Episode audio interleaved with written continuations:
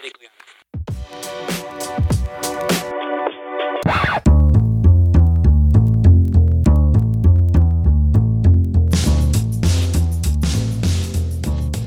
Hello and welcome to Impressions of America. I'm Simon, and with me as always are Toby and Vaughn. Hi guys.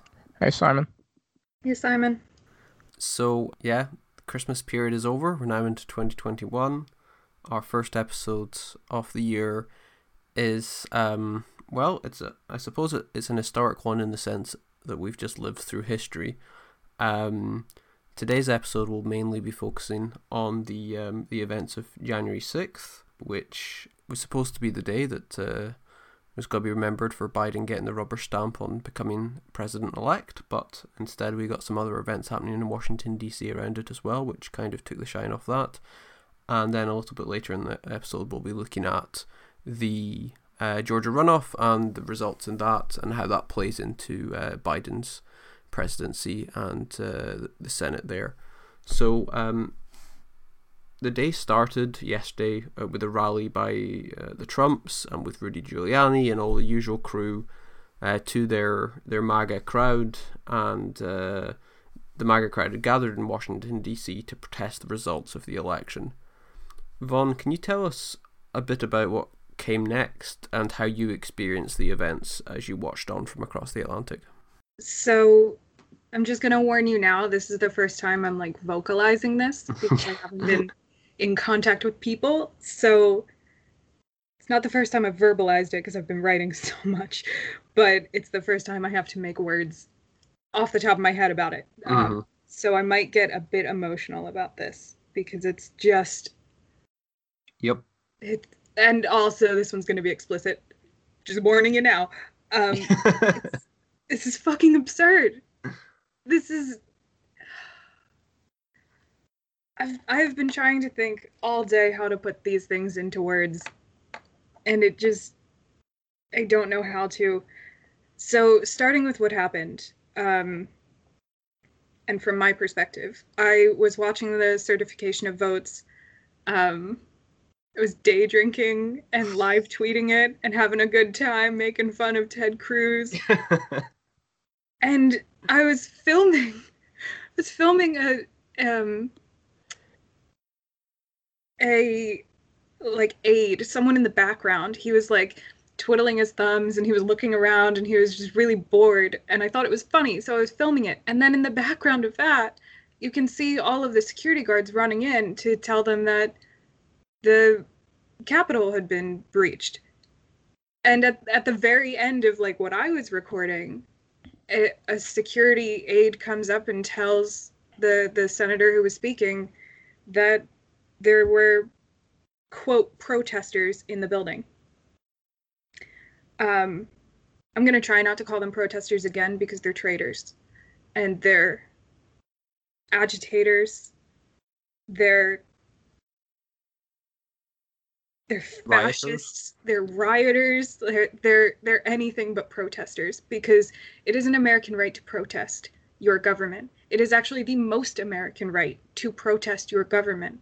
We were founded on a protest of government. It is entirely another thing to breach these halls on, on the basis of fascist rhetoric, carrying the traitor's flag, wearing apparel of Nazis. Nazis who we, like, I study this shit. This is what, this is the era that my PhD is on, immediately after the U S won against the Nazis, and how we defined American character, and we defined American identity on the backs of beating the Nazis. In the very first issue of Captain America nineteen forty, Captain America is punching Hitler on the cover. And Nazis just paraded through the fucking Capitol building like they were on a fucking fifth grade school trip. Nobody stopped them. Nobody. Until after dark, after Mike Pence, Mike fucking Pence was the savior of the day by sending in the National Guard, because Trump hesitated because Trump didn't want the National Guard, because Trump started this shit. I've gotten way off of what I was going to be saying in terms of what happened. So they, the Nazis came in, and it was absolute chaos. Um, I was watching a live feed for about seven hours last night. Um, I didn't fall asleep until I passed out at four when the vote was certified officially.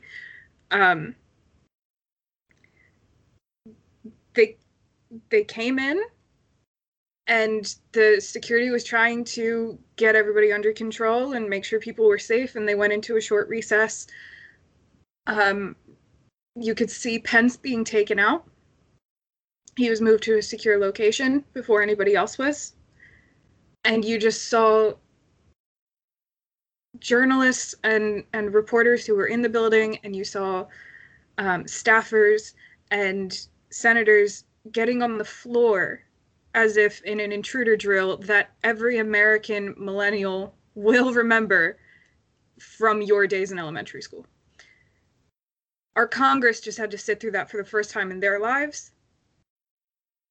And suddenly that's not That's not something we can live with anymore as Americans. We can't live with adults having this threat of an intruder, of a violent intruder. So maybe something might happen in the future about school shootings, but we'll see about that, I guess. So Pence was moved, and immediately after Pence was moved, Donald Trump piped up on Twitter, and what he said was, quote, "Mike Pence didn't have the courage to do what should have been done, to protect our country and our Constitution. Giving states a chance to certify a corrected set of facts." It's all, it's fucking bullshit. Mm-hmm. "A corrected set of facts," quote, "not the fraudulent or inaccurate ones."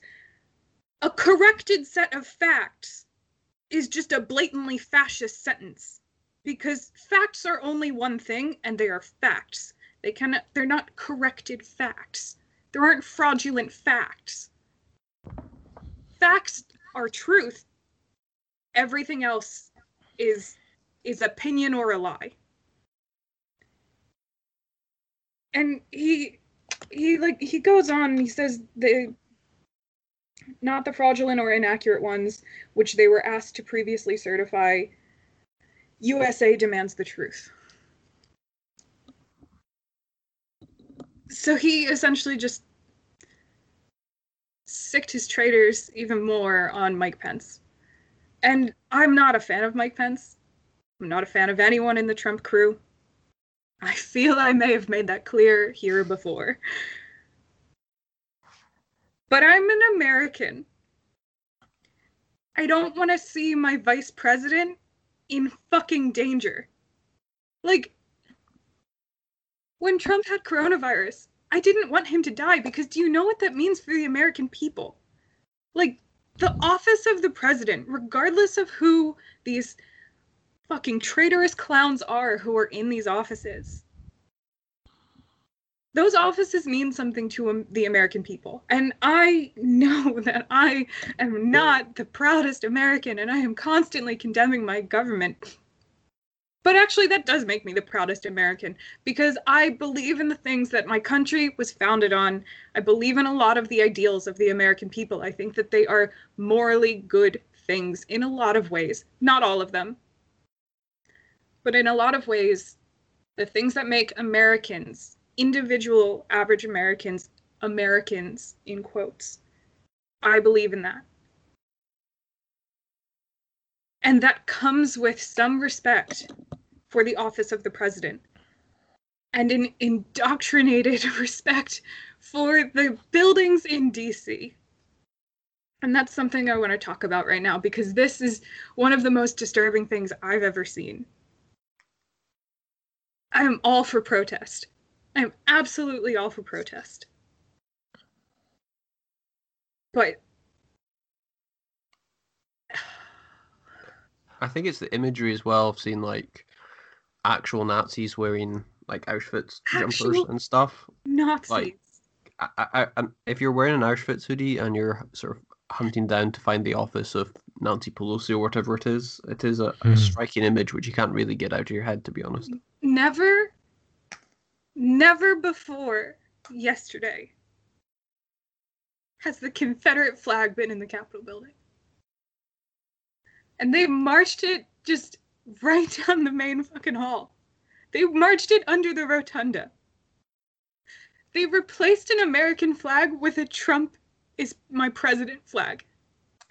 They hung gallows. They put up gallows in front of in front of the Capitol building as if to put a noose around Congress, and took those pictures for their photo op. They They set off flashbangs, and the Capitol building was obscured by smoke. And I don't know how to kind of verbalize this, because it's just... Yeah, it's, it's... so ingrained. Sorry, Simon. It's just, That's... it's so ingrained in Americans that we respect these buildings as the image of democracy. It's on all of our money. It's on all of our textbooks as kids. It's in, it's, it's on all of our schools. You can't go to a public school in America without seeing the Capitol building somewhere in the building. It's just so ingrained. And we pledge allegiance to this fucking flag for every day for thirteen years. And these fucking traitors took it down and put up the Trump is my president one. These traitors who had a fucking problem with Kaepernick kneeling during the national anthem. These are the same Nazis who had an issue with peaceful protest, who were up in arms all summer about the Black Lives Matter peaceful fucking protests, who walked right past The the two thousand officers of the Capitol Police, walked right past them, just tore down the, the little measly barricades that were there, just walked, waltzed into the Capitol building. And there are videos of these police officers who are supposed to be respecting and protecting and serving the Capitol building first and foremost, and then the American people. There are videos and pictures and everything of them taking selfies with the the rioters and holding their hands as they walk down the Capitol steps for their safety. And um, just moving out of their way. Just walking right past them. Even saluting them. And you have senators. Senators elected by the American people objecting to this, objecting to the certification of Joe Biden and Kamala Harris. That's something else I want to talk about, because there are eight senators and one hundred thirty-nine House representatives, all of whom are Republicans, who are traitors. Um, they returned after the Capitol building was was cleared, and when Congress reconvened, they returned after they saw the dangers of their own fucking rhetoric. They witnessed a person get shot in the Capitol building, and they still returned to revive this bullshit and and say, I'm still going to object to the election. And I'm not going to read the representatives' names, but I am going to read the senators, because there's this kind of somewhat misconception in the states that senators are more important than House representatives, which like somewhat, but that's a whole different story. But these senators need need to be impeached immediately and arrested. Um, Senator Ted Cruz from Texas, Senator Josh Hawley from Missouri, who saluted and put his fucking fist up for the rioters outside of, of the Capitol building. Cindy Hyde-Smith from Mississippi. Uh, Cynthia Loomis from Wyoming. Who, this one, actually there are three. Roger Marshall from Kansas and Tom Tuberville from Arkansas. These three, Cynthia, Roger, and Tom, this was their first vote because they were sworn in on the third. They won their Senate seats in this election that they are objecting to the certification to. Then you have Rick Scott from Florida and John Kennedy from Louisiana. And then their one hundred thirty-nine colleagues in the House of Representatives. I, I can't.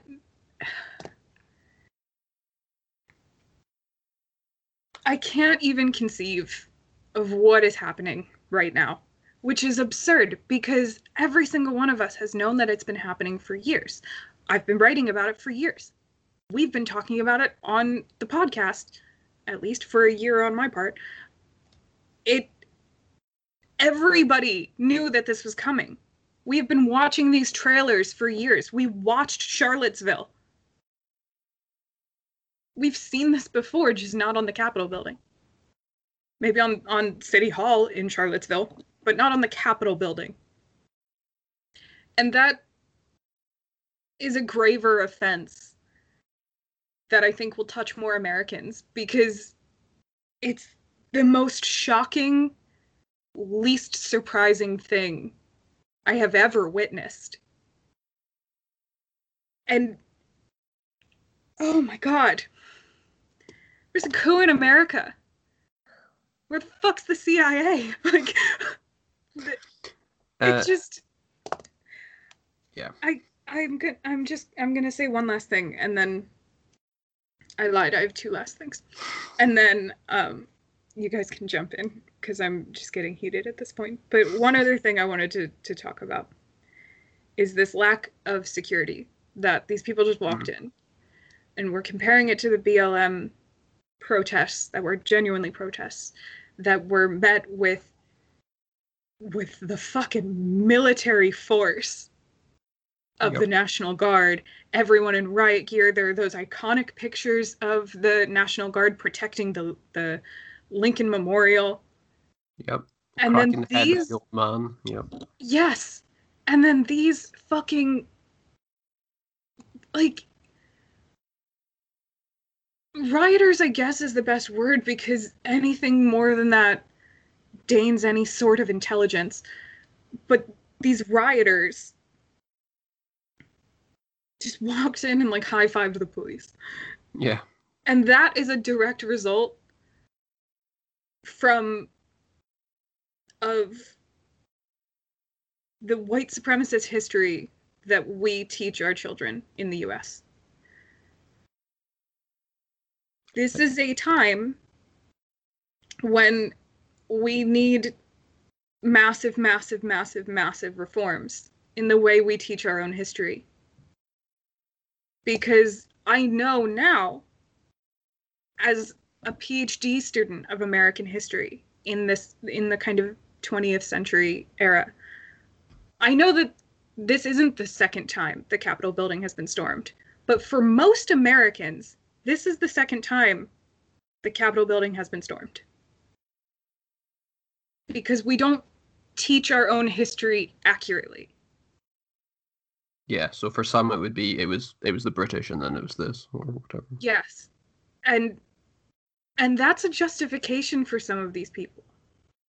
That that they're doing the right thing because the tyrants, quote unquote, are the ones inside upholding democracy, and they need to overturn that.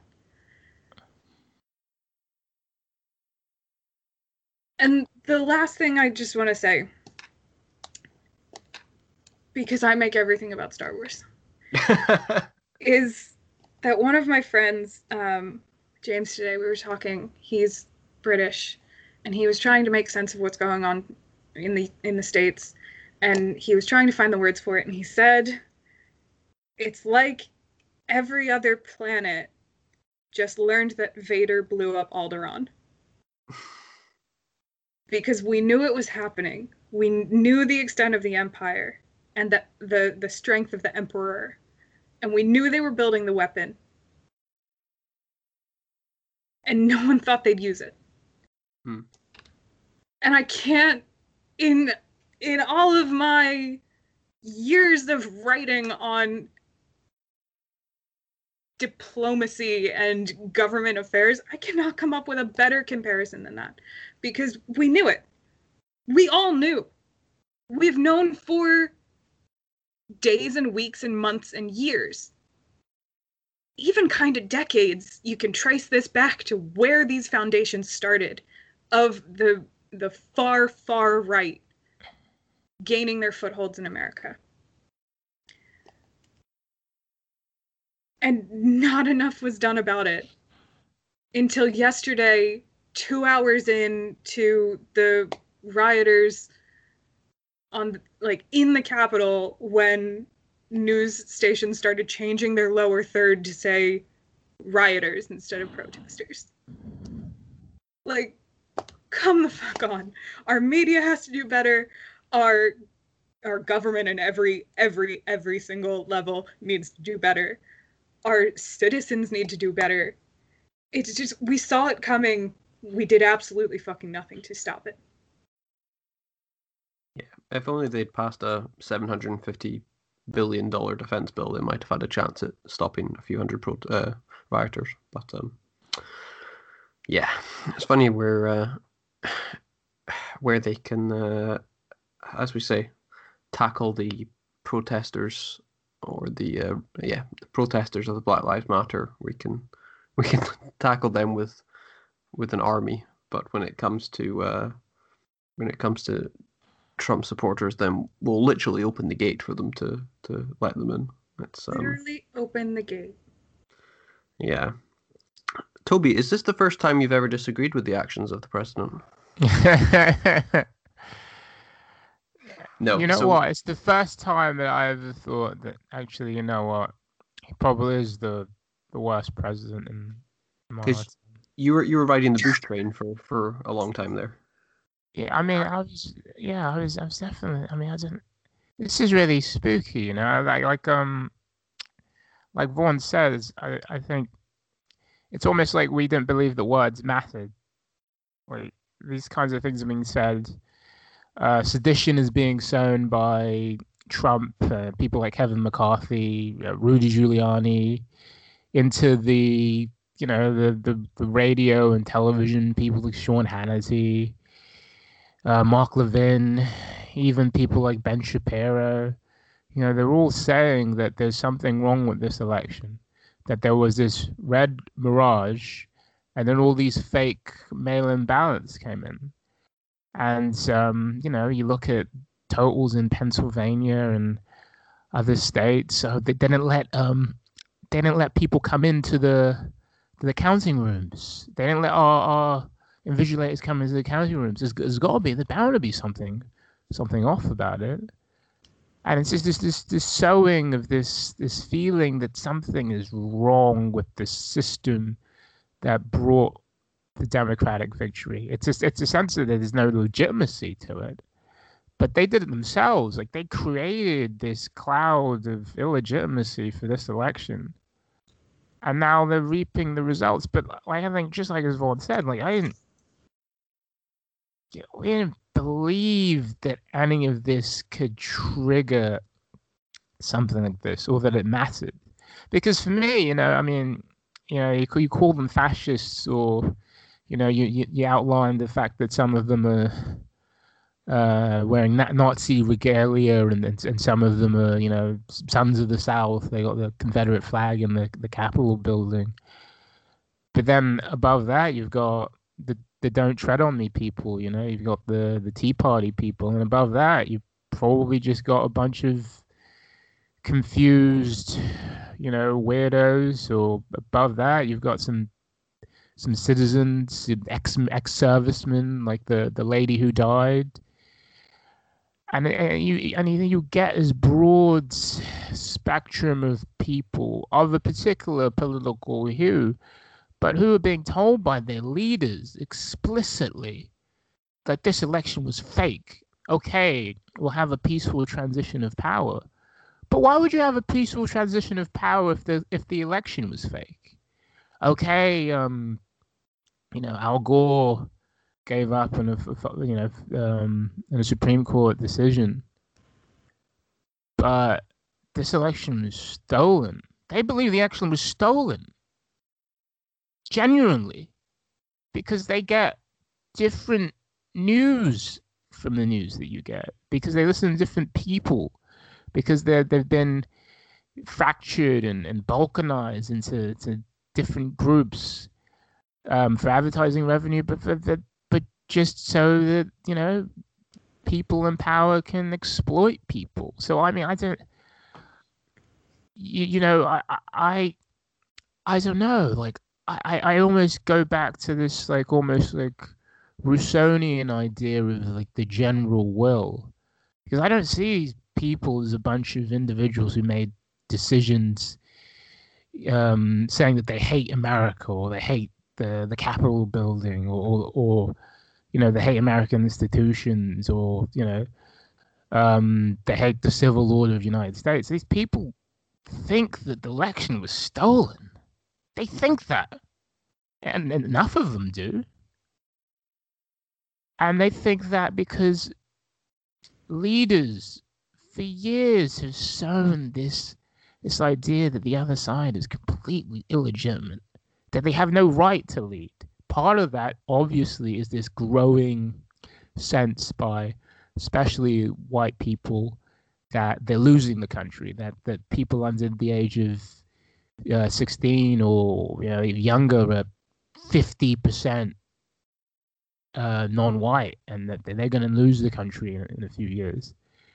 And that all of our politics is transformed from the politics of, you know, white collar versus blue collar, sort of, you know, basically a Marxist politics, like like in Europe, to politics of, you know, well, if you're you know, grandparent belonged to the local ethnic majority, you you vote for the Republican Party. And if your grandparents were foreigners, or if your parents were foreigners, you, or if your parents were black, you vote for the Democrats. And that's basically it. There's a, there's a there's two demographics, and both of them, especially the ones on the right, seem to feel like giving power to the other side is just it's just not possible, because they have no legitimacy in American life, and that's how yeah. you get this. It's um, there was a tweet that popped up on my timeline yesterday uh, by a chap I don't follow, but name of Ed Stern, I believe, and it kind of very nicely kind of summed up kind of where we where we've been going and where we are, and it says, well, that escalated steadily for four years. And it, it, it's true, it did escalate steadily for four years. Uh, we were saying in our, our group chat yesterday during the events that it was a shock, but it wasn't a surprise. You know, it's it's shocking to see these events happen, and it's shocking to see the imagery that we saw, to see actual Nazis, you know, wear T-shirts that talk about, you know, six million Jews dead weren't wasn't enough, and all, you know, like actual Nazis, like s- storm the, the buildings of, of American government. And, you know, wave Confederate flags and, you know, you know, put people's lives at risks. But that's shocking, but it, it's not a surprise. And it's not a surprise because Trump had a, a rally earlier in the day where they said they were never going to give up. And Rudy Giuliani said we should have trial by combat. Mm. You know, that that was a few hours earlier in the day. You know, we, we are, we've been calling out, you know, you know, we don't have millions of people listening to the show, but, you know, we've been calling out for, since we've been doing this show, that, you know, Trump is a white supremacist. His backing, he is backed by white supremacists. Th- this idea that we should be shocked that Donald Trump has led an attempted coup on America, well, it's it's only a surprise if you've not been paying attention, you know. And if you are a Republican who has supported Donald Trump because you thought it would help your cause and it would help you get judges elected who would, I don't know, help fight against abortion or, you know, would help fight against climate change policy or whatever it is that you, you care about more than you care about, you know, human lives and human decency, then, you know, you are partly to blame for this as well, because you have enabled um, the worst politician, certainly at a national level, I think, you know, the worst elected pol- politician ever in American history to come in and Um, basically build up for years this idea that the other side are evil, and they are part of, you know, this QAnon conspiracy of, you know, child sex trafficking, and they're going to, you know, bring down America as we know it, and you will literally have to sort of arm the women and children and take them on a march to uh, to D C to sort of defend America. And, you know, you, we saw some of the people being interviewed yesterday, and when they were, you know, storming storming the uh, the buildings, and they were talking about how, you know, this was a revolution and how they were, you know, fighting to to take back their government and take back their country. And this has been coming, you know. The, the, there's the, there's the old adage of when someone tells you who you are, believe them. And we've been believing them. You know, people have been declaring themselves basically Nazis for years now, and declaring that there's no legitimate um, authority for anyone to, you know, challenge Trump or challenge the views of, of Trump supporters. And, you know, we should we should be banning people there and then rather than waiting after the event. The fact Donald Trump has now been banned indefinitely from Facebook for at least two weeks, and then they'll review it, and who knows, maybe he'll be back. But that should have happened years ago, like literally years ago. That should have happened on Twitter years ago. YouTube algorithms should stop be promoting, you know, QAnon conspiracies. You know, it, it's all very well, you know, Mitt Romney getting upset after the fact, but if he in any way did anything to support Donald Trump up to twenty sixteen, then, you know, he's culpable as well. It's not like we didn't know who Donald Trump was. We knew who Donald Trump was prior to the twenty sixteen election. We knew who he was during his first term, and we knew who he was after the election. The fact that it's taken some people, you know, an attempted coup is where we draw the line. Well, that's great. You know, fantastic. Well done, you. You know, go get another four years in Congress or whatever it is you want to do with your life. But for the rest of us, you know, we have to sort of, you know, some people do have to literally live and die by the decisions made by other people, especially people in the media or people high up in tech companies or people who are in Congress. And, you know, if if these people were, you know, around for World War Two, you know, I, I can only imagine how far Hitler would have got, you know. It's just, it's just, it's unbelievable. Um, the fact that we're now drawing a line after an attempted coup rather than all the shit that was happening before and afterwards. I hope, I hope Suzanne Collins now thinks that Donald Trump hasn't actually learned his lessons, because, um, yeah. Oh, God. But, you know, for uh, for people out there who, you know, claim to be both Christian and a Trump supporter, then, you know, I hope hope this has all been worth it, and I hope his attempts to remove abortion rights and whatever else you've got out of the deal, I hope it's hope it's been worth it. Um, that was that was nice. Good to get a rant off my chest. Um, yeah. Yeah, it feels good, actually. It yeah. does. Yes. Um, um, can I pick up on two things that you just said? No, let's close the episode. No, on you go, Vaughn. Done. Okay. um, on you go. Actually, I have a lot of thoughts on things you just said. Like, one off the top of my head, if you call yourself a Christian and a Trump supporter, you're a fucking liar, and um, you can go to hell. Yep. So that's one. Um, another thing. Those weren't the things I actually wanted to say. But um, you said that they've been painting the other side as illegitimate, which is absolutely true. They have been. But yesterday, and for the last couple months, the Trump dynasty did something. The word unprecedented means fucking nothing anymore, but unprecedented. Um, when Don Junior said, literally said, quoting him directly, this isn't the Republican Party.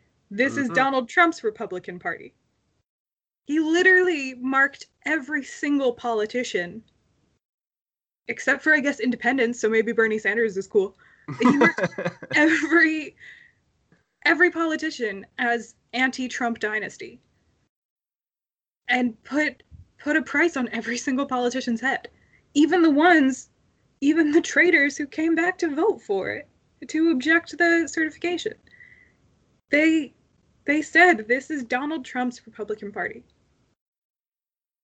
And on the back of that, this, like like both of you said, like we're saying here, it's it feels unfathomable, even though we've known this for years that this was the logical conclusion. Everybody's been saying this is the logical conclusion. Gun sales in the states for private citizens have shot up. Yesterday, multiple gun sites um, crashed because independent citizens were trying to get arms for safety, mm. as is their right, whatever the fuck. Yeah. Um, and we knew this was coming. So, like, like in theory, of course this was going to happen. But in practice, it's, you just, you can't believe your eyes. I was staring at it for four hours before I realized it had been four hours. Because time just kind of stopped. It it was like watching Man in the High Castle come to life. I can't watch that show because it disturbs me to no end to see a swastika on the Statue of Liberty, and that's fucking fiction. I saw Nazis in the Capitol building yesterday. Like, I can't, I can't explain how absurd that sentence is to me. I can't even, I can, like, really come to terms with the fact that I saw it. But it's burned in my eyes, that asshole with his feet up on Nancy Pelosi's desk. Like, I don't like the woman either, but I'm not going to desecrate the halls of the Capitol building. Just, what the fuck? And we knew it was coming because Trump literally is using the militant language of the Trump army for months, if not years. And he literally told these people to stand by in a presidential uh, debate. Like mm. a job interview, he said, get ready to overthrow the fucking Capitol. And they responded. And in his speech yesterday, after his dumbass offspring said that it's the Donald Trump's Republican Party, Trump said, we are going to walk down to the Capitol. We are going to go down Pennsylvania Avenue right here. We're going to go. He said we about eight times. And he said, I'll be out there in front. You know what Trump did immediately after that speech? Immediately after inciting a riot? Immediately after sending thousands of people to go storm the Capitol building? He went to a safe house. Oh. He does not give a fuck about you people. You are cannon fodder to him. I don't know why I'm saying you, because they're not listening to this. But he doesn't care about you people. And you did this for nothing, because he is going to let each and every one of you hang out to dry. He turned on his own vice president yesterday. Yeah, and that is something I would like to touch upon once you've uh, gone through the other points. Is I'd like to touch on the Pence of it all once uh, once you're done. The the last the last thing I want to say on this is that he said he was going to be out in front. He said he was going to be there. He turned on them immediately, and then when when pressured by every everyone, like his aides, his former advisors, foreign dignitaries who are our allies. He was pressured by everyone. The uh, president-elect Joe Biden, whom Lester Holt on N B C called the, quote, de facto president, um, he called out Trump in this beautiful message addressing the people. That is another thing we could talk about, because it was just so goddamn refreshing in a time of crisis to hear a president speak presidentially. It was just, it was moving. Um, I almost cried at that point. But he came out on a recorded video, not not even having the gall to address the nation live. He he recorded a video for Twitter and said, we love you. You're special people. Remain mm-hmm. peaceful. Remain. He told them to fucking stay there. He said, go home, but remain peaceful. And in another one, he said, stay in the Capitol. In another tweet, he said, stay there. He wasn't calling anyone off. Like, yep. I just, it, he abandoned you there and then said, no, stay put. Just wait for the National Guard to come kick the shit out of you in, like, six hours after the, the nation is angry enough that they haven't kicked the shit out of you. Like, Jesus Christ. Oh, my God. Simon, go ahead. What were we t- oh, okay, so there's a couple points. Well, there's a few points I want to touch on, but a couple of ones just immediately. One was um, Pence, and we've kind of having this uh, kind of coming for him, as it were, the last uh, few weeks with um, Pence sort of penciling in uh, the uh, the disappearing act that he'll be doing um, as quickly as possible because he's had enough of this shit. And he, um, I think he, he knew he was going to get thrown under the bus. And as we saw the last few days, uh, the tactic from the from the Trump campaign was to say, well, it's all come down to uh, the vice president. If Pence, you know, has the guts, he will throw out the election results and, you know, we will have a fair hearing on all this and et cetera, et cetera. And, of course, that was all nonsense. Pence didn't have that power. There was nothing he could do, et cetera. And the Trump supporters, you know, they turned on Pence. It was, you know, fuck Pence. He's a traitor. You know, how dare he not stand up with the president, all this kind of stuff. So I think we can safely say that Pence won't be getting the support of the uh, the Trump campaign and his supporters if, if indeed he wants to run again in uh, twenty twenty-four. Yeah, um, I think you describe it as an attack on the Capitol that will not be tolerated, and those involved will be prosecuted to the fullest extent. He said today was one of the dark days in the United States Capitol.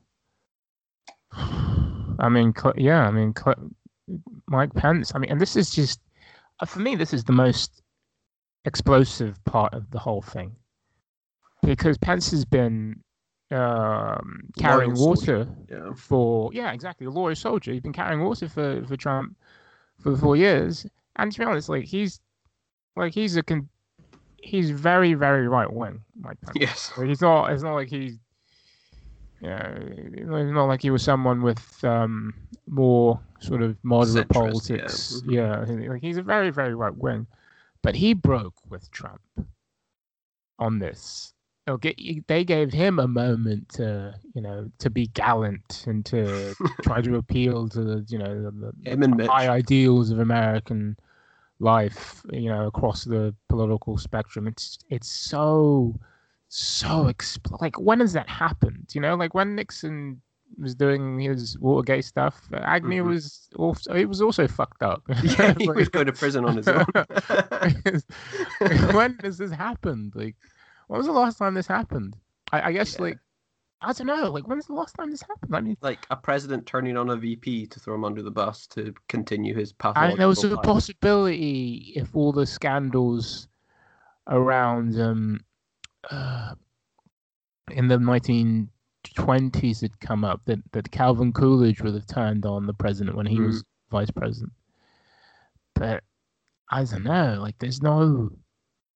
Like, there's no it's, it's not unprecedented it's, yeah it's unprecedented there's nothing analogous to it in, that's the thing it's, this is so bizarre there's nothing to compare it to and it just we're grasping for any sense of reality to compare this to where there are two sides of the American people kind of three but like two sides mainly that have completely different realities Mm-hmm. to living in America. I'm sorry to cut in there, Toby. I just that McConnell called it what a, a failed insurrection. We are yeah. back at our post. We will discharge our duty under the Constitution and for our nation, and we're going to do it tonight. Um, oh. you know, I mean, like McC- I mean, the thing McConnell is uh, he's got what he really wanted from his career. I feel you know he's got mm-hmm. his three Supreme Court justices. He's made the the Senate a body that just can't do anything, which is basically what they wanted from this, um, you know, from this election, uh, and they got what they wanted. And McConnell's free to to talk this way. He had he hadn't actually been criticizing Trump at all, you know, and. During incidents like that, incidents like Charlottesville, other incidents, he hadn't really been criticizing Trump or Trump's stance on things. Or, um, he's been he he's been a loyal soldier, and and and unlike Pence, you know, McConnell's a bit more you know, he's a bit more capable, you know, so he was always, it was always tactical and strategic, and now he's free to really talk. But still, like, I mean, you lose McConnell, you're losing Pence. Yep. At least you got I mean, Ted. You're losing all of the... Graham. I mean, I wonder what Lindsey Graham even said. Yeah. Oh, did you not see Lindsey Graham's speech? Even he's had enough. He cracked, and it was a beautiful thing to see in the moment, and I was, like, kind of moved because he was genuinely, like, hair flying, throwing his arms around, screaming, cracked. But then also I remembered, oh, this is Lindsey Graham. He enabled this bullshit from the start. Yeah, like, and he, he was doing this pr- prior to the twenty sixteen election where he's like, he's a bigot and a xenophobe. And then, like, two months later, he's like, well, I support Trump. So it's like, fuck Lindsey Graham. Just fuck Lindsey Graham. But completely. his him cracking is something that people should watch in highlights because it was actually, it was a great thing to behold. Okay, um, so there are a few things I'd just like to rattle through. Um, I don't know which one he wants to pick up a bit. Um, Biden's response to this um, left some people, including Batman, a little cold. um, Vaughn, just immediate reaction on uh, your own thoughts and Batman's thoughts on uh, how Joe Biden responded to the the scenes in Washington. Um, I like I said, I mostly was just so overcome to be hearing a president sound presidential and rise to the occasion in a moment of national crisis. Did you think that, that was enough? I, I'm genuinely here. I was so overtaken by the emotion of him speaking mm. that I did not take in most of what he said. I, I was so emotional at that point that I was just like, there's a man standing upright and talking from his heart, not like ad-libbing on bare minimum. Like, showers or something, you know, like yes. it was it was the president talking. Um that being said, I know that he he just he called for Trump to come out and address the nation like he just had, and I honestly wish that he was like, Trump, yeah. stay in your little hideout, uh Mike Pence, enact the twenty-fifth, and yep. you're the president now for the next fourteen days, so fix this shit and arrest all of these people, arrest Donald Trump. Like, he could have called for so many things, but I think that he is still kind of working under that. The only way to heal the American people yes. is to not indict Trump. And it's like, mm, at this point, I feel like that's different. I feel like yeah. we can revisit we, that one. We don't want to piss off the Japanese after Pearl Harbor. Let's just take a step back here. Exactly. People. Like, what? This is not the America that woke up on the twelfth of September, two thousand one. It is not that America, because, like, what has happened in the last nineteen years since then for most Americans to see yesterday as a as a Wednesday, as just a regular Wednesday? I know so many people who had zero reaction, zero yeah. reaction in the U S. They didn't even know what was going on. Like, not the same America as September twelfth, two thousand one. I just, and Batman. Um, Michael Keaton. Yep. Does that need to be said? We said Batman. um, yeah, but then, you know, September twelfth, two thousand one, you had an external enemy that represented, I guess, the, yes. it was diametrically opposed in their values to America. And they're brown, so. But now it's a civil war, you know, it's like. Right. Yeah. Because Nazis used to be external to the U S Exactly. Yeah. And I think, yeah, like you said, yeah, Biden is playing that almost like double game. He's trying to be very gracious. Um, even people like um, George Bush have been as vocal in their criticism of what happened and, and you know, um, tangentially of Donald Trump as Biden has been. So Biden isn't really trying to take advantage of it. He's still, you know, trying to f- fly as low as, as, as possible. And I, I think probably it's a it's a good idea for him to, to do what he's doing. So yeah. I'd like to move on to the um the kind of calling out of Trump to actually be removed from office. But before we do that, I would just like to punctuate this with the chief comedy punctuation out of all this, and that's Rudy Giuliani. Um, he managed to phone the wrong senator and tell his evil plans to basically kind of stall what was happening so that he could have more time, et cetera. Toby, how happy are you to have Rudy Giuliani in your life to do these kind of things and just continuously turn up in garden centers or phone the wrong senator? I mean, you know, at the Washington Monument, Giuliani addressed the crowd and he was repeating many of these uh, conspiracy theories, calling it crooked. Um, I mean, I, th- I, th- I don't know. I feel like Giuliani is a character, like he's he's adding a sort of note of comedy to to all of all of this. But he, I don't know. He seems like a really broken individual. Mm. Yes. Sorry.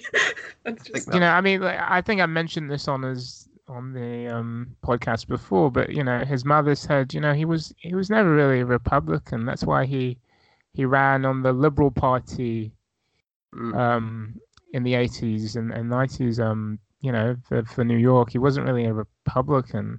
He was. He became, you know, very popular and successful because of the things he did against Wall Street and the and mm. the mob. I th- and, and and then there was nine eleven, but I don't know. There's something something strange has happened to, to that man. You just watched him disintegrate and just turn into this like snarling. Yeah, I forgot about the hair dye as well. That was that was great. Yeah, uh, the melting hair dye. We should also mention that. So we're going to, we're going to touch a little bit on the uh, the calls to have Trump removed. And in fact, in the last hour or two, uh, Chuck Schumer has joined that list of people. Um, whether or not anything will actually happen, we'll have to wait and see. And I'm always skeptical that these people will actually kind of have enough force to enact any kind of, uh, either it's the twenty-fifth or if it's through um, through Congress or the Senate. Um, but prior to all this, we had the Trump tapes that came out, and I just want to kind of briefly touch on this only because one of the apparent tactics of Donald Trump's presidency, and even before he got elected, was just do so many crazy stories that we kind of forget about the previous ones, so it kind of goes away. And it was kind of largely successful, to be honest, because the media would just kind of get caught up in, oh, Donald Trump has said this, oh, we forgot he did that. And that kind of continued for years. And it should just be mentioned that Donald Trump was caught on tape basically just pleading for, I think it was the Attorney General of um, Georgia to find him nearly twelve thousand votes. Um, I, I don't, I probably shouldn't kind of go too much into this because we kind of got other things to say, but uh, Toby, Ron, did you, what, what were your reaction when you kind of actually had the, the Trump tapes, as it were? Because you had like people coming out and saying this is basically what brought, would have brought down Nixon, except it's Trump, so it's, you know, it's just another day in the office. What what were what was your reaction to all this kind of prior to the events that we had on on uh, in Washington? I feel like Tucker Carlson like laughed at that, like, oh, this is the thing that would have brought down. Yes.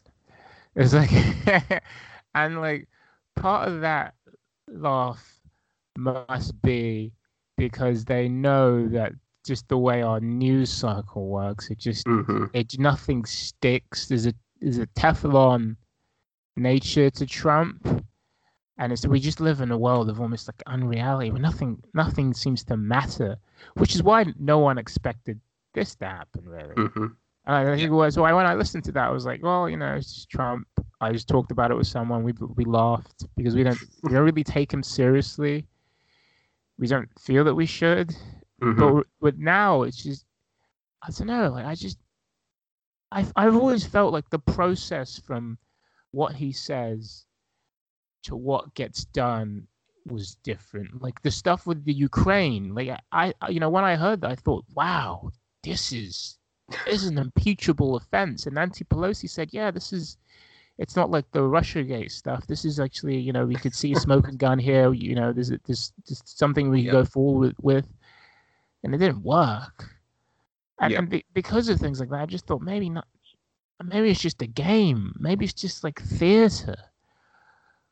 So, so the process from from him saying stuff to people actually reacting, like Trump instigated this. Like he was at the Washington Monument talking about like you, you need to show strength. This is a these they stole this. Like, what, yeah. they, what are they supposed to do? But, yeah.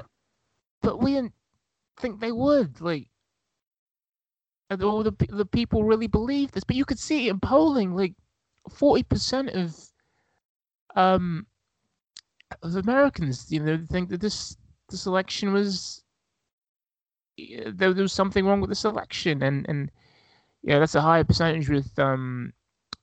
With Demo- with uh, Republicans, um, independents is like thirty-one percent, and I guess a few Democrats think so too, like ten percent. I mean, but it's it's just, I just think that we weren't really seeing what was happening in the culture.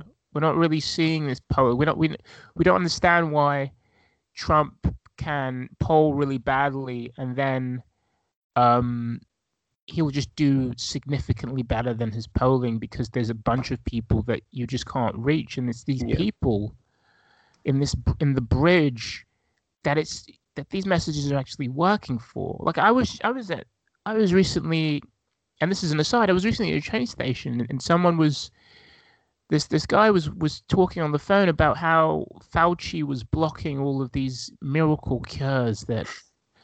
That, that would work for, for COVID, and how like Fauci was plotting really to, to, to spread it, and Fauci was an agent of China. Yeah. And I'm just thinking like no one, no, you know, like you know the the the News Corp um, ch- uh, channels and Fox News and other mm. things would, would say that, and you know you wouldn't really think anyone really believes it, but they believe it. Yeah. They believe what is being said. But of course they do. Rush Limbaugh's been telling them that. I mean, yeah. Limbaugh just, you know, hang down his spurs, but he's been telling them that for thirty years. Yep. Levine's been telling them that for twenty years. They believe this stuff. They live in that world. And, you know, some people will say, well, this is just politics, you know, but but no, they believe it. And yep. it's scary that they believe it. And anything can happen now. Well, yeah. Um, anything could happen though. Um, Vaughn, what are your thoughts on how the next two weeks are going to play out with Trump, well, potentially seen at the end of his presidency? Oh yeah, we should talk about like the future Republicans and stuff as well. Just... We should, yeah. So we'll we'll just we'll just kind of close up a little bit now, just on the potential then for um, just quickly a potential on. You know, actually removing Trump from office. I obviously have no idea what's going to happen. No one really does. But my own thoughts is it probably won't happen, just because these things don't seem to uh, don't seem to stick. Even even this, even an attempted coup. Vaughn, you, do you have any thoughts on what lies ahead and whether or not they will actually get either the twenty-fifth amendment used or impeachment process uh, done in time? So here's the thing. Pence is the one who gave the order for the National Guard to be enabled last night. And people are speculating that behind closed doors, they enacted the twenty-fifth. Pence is actually in charge. And they're not telling people because these rioters are still in D C. And if they announce that widely, people will riot again. And it could be worse and even deadlier. Um, four people have died at this point. So that's all speculation. We don't actually know that. And I think what I want to see happen is very different from what I think is going to happen. Mm-hmm. Wait, wasn't it? Isn't it true that Pence did do that though? Didn't he? Didn't he? Wasn't he the one who initiated the, the National Guard? He did. He Pence did um, enable the National Guard, but why he gave it is is still unknown. Because it should have been Trump's order. Um, yes. The vice president doesn't normally have that power, but Pence is the one who enabled the, the National Guard. So mm. something's going on, and we don't know it from Trump because Twitter and Facebook and Instagram are doing more than the fucking Congress to stop this man. Like, oh, yeah. God, we, I have we, words. We don't trust him with a Twitter account, but he can still have a nuclear arsenal. He has the nuclear codes! Like... Can't have access to Twitter. He's, He's gonna blow up Canada. But he he's just kicking the nuclear football around. Like, fuck you. Oh, ooh. Oh, that went Philly. Went a bit Boston there. Um, Trump, all you have to do is get rid of California, and then no one will care because you'll be able to be president forever. Yeah, no, that's true. if, if your state gets nuked, then you don't get to be vice president. So, um, sorry, Kamala. But um, no, so what I think is going to, or what I want to happen is them to remove him immediately. That I, I, this is the only time I will ever say this in my life. I want Mike Pence, Mike Pence to be my president right now. Oh, um, you've been wanting that for years, though. Yeah, under the surface. Mike Pence and Joe Biden. What a year for me. You've got a type. That's what I want to be happening right now. And then on the twenty-first of January, I want Pence also arrested for war crimes. um, what I think might happen... Or what, what I think is going to happen is Pence is not going to Which enact the twenty-fifth. No one, no one in the cabinet is going to enact the twenty-fifth. Um, but there are articles of impeachment being drawn up by um, Il- uh, Representative Ilhan Omar. She. Are you still there, Vaughn? Yeah, I think she just cut out. Well, we have lost Vaughn. I think Mike Pence has taken action against her, which is only fair. Um, so Mike he is Pence, president, so... Yeah, he is. President Mike Pence has taken out Vaughn. They um, thought that it was Trump, but it was actually Pence. Pence was the authoritarian. People was. started getting taken out, even people who weren't living in America at the time. People who were podcasting in Britain. People who were podcasting, just podcasts, just disappearing. If any of us disappear at any point, we're not saying it's definitely Mike Pence, but there's a chance. The reign of Pence. The reign of Pence. Right, okay. Well, hopefully Vaughn will rejoin us shortly, as long as Mike Pence lets her out, whatever cage she's currently in. Um, one thing we should probably uh, touch on just while we're waiting for Vaughn then is... There was, I don't know if you saw this or not, Toby, but I saw some tweets that was reporting that some um, some people on Parler, you know, the, the hardcore Twitter alternative for the right wing, they were basically saying that there's going to be, on like January nineteenth, they're kind of they're going to come back to Washington, D C, and mm-hmm. they're going to bring their guns and they're going to make sure this shit, you know, happens properly this time, as it were. I mean, there's a, there's a guy who works on The Daily Show who said that, you know, the, the, the inauguration should probably just be done via Zoom. Yeah, you know? that, that, that's they'll probably. have the passwords, you know. Hello and welcome back. So we tried to continue without Vaughn, but Mike Pence got to Toby and I as well. So we managed to um, survive the uh, the uh, insurrection by Pence on our podcast, and now we are back. Um, I'd just like to say, all hail Pence. All hail Pence. Yeah. I would not, for the record. Okay. Well, Toby and I are loyal to Master Pence, and we will try... I don't want to end up like you, Vaughn. So. Yes, exactly. Broadcasting uh, from whatever cage you're currently in. Um, mm-hmm. we, we no, were just... I'm too old for a cage. You... Jesus. Uh, we were just briefly touching on that... Um, there had been some talk in the, the kind of right-wing side of social media about them kind of coming back on... coming back to Washington on uh, January nineteenth, this time armed and ready to go, as it were. Um, I know the, the National Guard are now might actually do something uh, for the next few weeks and months uh, in the Capitol, so we'll see how that plays out, rather than just actually opening the gates for these people. Um, I guess, I don't, I don't know if there's anything more to add other than the fact that, as Toby was just saying before he got kidnapped by Mike Pence people, maybe we should just not have the inauguration live, and we should just do it via Zoom, and uh, then we can just move on with our lives and just ha- have a very low-key uh, introduction to the uh, Biden presidency. Uh, Toby, is there anything you'd like to finish on that thought? Yeah, I mean, you know, I mean, there, there is the other side of the argument that says you would just be kowtowing to these people. You know, mm-hmm. that these are these are fascists, basically. Um, they they are stamping, you know, goose stepping into the Capitol building, stamping on all of you know, American mm-hmm. institutions, and and just having some doing something like that would just be showing uh, that we we fear them, and you know yeah. we sh- we shouldn't do that. We should celebrate the the, the peaceful transition of power ish that that there is, and yeah yeah yeah. So well, yeah, I mean. It, there is a fucking pandemic going on as well. There so. is a pandemic going on as well. So there's there's a number of, number of factors. Yeah. Just so much shit happening right now. Right. Um, we do have to touch on the Georgia uh, runoffs. Do we want to just quickly debase ourselves by talking even more about Republican Party politics? And Absolutely have a... fucking not. Absolutely. So, okay, so so we don't want to look ahead to what this might mean for the Republican Party. We don't have.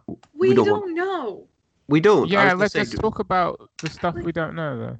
Do you want to do some wild speculations, Toby? Do you want, any wild speculations on your part? Yeah, because the, the runoffs are just, you know, in the news. I mean, we know now that um, Democrats are going to have unif- unified um, power over the the government by the the tie-breaking vote of Kamala Harris. Yeah. Well, no, they have they have legislative and executive, but judicial is vastly conservative still.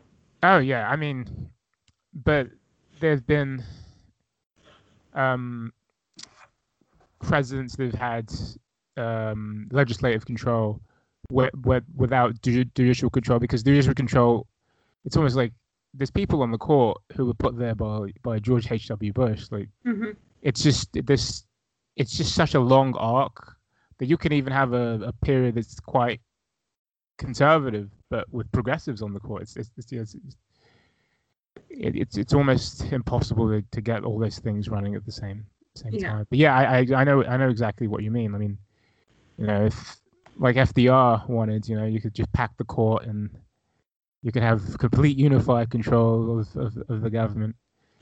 Yeah.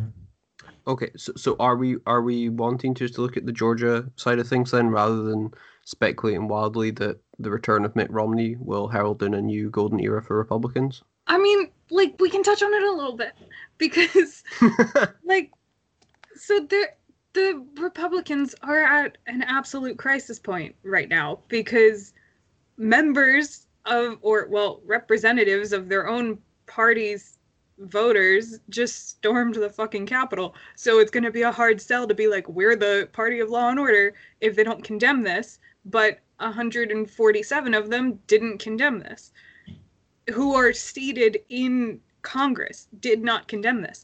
So they have a day of reckoning coming, coming where they have to they have to decide, are we one party with two very different faces, or are we two separate parties, or maybe the, three? I, I think the super difficult thing about this, and I think it's been talked about by other people, is that if you run as uh, a guy with, you know, integrity, speaking maybe to a broader mass of Americans, and, and the, the least cherishing American institutions, how are you going to win a Republican primary? How? Like, you can't at this point. So that's that's the big the big thing. It's like these two sides, they're going to be around for a while, because mm-hmm. how are you going to win a Republican primary without throwing some red red meat? All of this cultural stuff, it's it's all Trumpy. It's, it's infected by it. I mean, I, um, I think Josh Hawley, interesting thing about him is that I feel like he probably made it impossible for him to, I mean, I don't know, to, to you know, rise to higher office. But he decided he was not going to certify the electors. Yeah.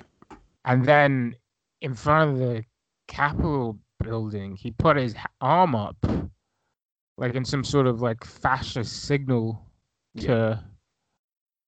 the right. protesters, soon to become stormtroopers, uh, just validating what they were doing and stirring them on. I mean, it, the, diff- the difficult thing is that how is he supposed to survive ad campaigns run by more either progressive or more just democratic yeah. Republicans yep. in his state? And if he survives that, because his state is very, you know, it's it's, it's he he has this that seat because he he has some strong um, Trump following. And many of the people who've decided to um, not certify the the electors in their states, they have done so because their their reputations and their political prospects rely on Trump. Mm-hmm. But how are they going to run national campaigns? So it's like, how is someone who's not like them going to win a Republican primary? But how is someone who is like them going to win an election? So yeah. The Republican Party's got a lot of thinking to do. Like, who's going to unify these camps and and yeah. um, what kind of issues? Like, I think Marco Rubio had a really, really good speech, and he, he also talked to Tucker Carlson about how, you know, we this has been coming for a long time because the two sides don't seem to think. And then I think he said something like, "How can you run a country where one side is really, really happy and the other side is really unhappy? We never had that before. Through even through like Nixon and Reagan, like." They had um, a silent majority because the silent majority existed. And there was a broad consensus, even when it shifted in the country. And I think in, in the in the nineties, it was like twenty percent of people thought that the other side was um, potentially evil or or, or, or was, was, was threatening. And now it's fifty percent. So like, the dynamics in the Republican Party trying to win the primary and then trying to become president become much more, I don't know, like difficult, but also like they are still a forty percent party in the country. So they're going to try yeah. really hard to do it. Well, they were what? forty percent until yesterday. Wow. We don't. We don't know what's going to happen. We don't know because I've been listening to to podcasts. You know, um, and there's a podcast called uh, Pantsuit Politics, run by these two sort of like um, moms who who are you know sub- suburban Republicans, and they are breaking off because of the culture of the Republican Party. But it's like, how many of those people are there to do that? So on the on one side, as you say, we had the, the Hawley side, and then we got I think it's Kin, Kinzinger, who is the Adam kind of, the more moderate side of it. Is that right, Vaughn? Yeah, um, Adam Kinzinger. He's he's been giving a few um, interviews, and this is another thing that I've been thinking about through all of this. I didn't know who Josh Hawley was before yesterday.